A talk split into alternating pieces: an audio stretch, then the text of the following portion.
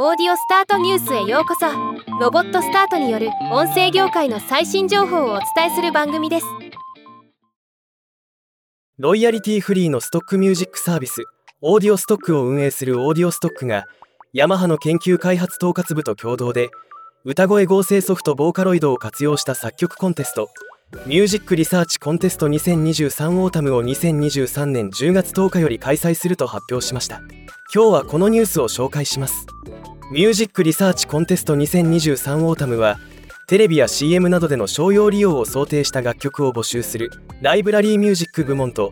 SNS でのヒット作品を生み出すことをクリエイターと共に模索する TikTok、SNS での人気曲部門の2部門で楽曲を募集しています最優秀賞は賞金10万円から30万円優秀賞は賞金10万円入選作品はオーディオストックでのライセンス販売の許可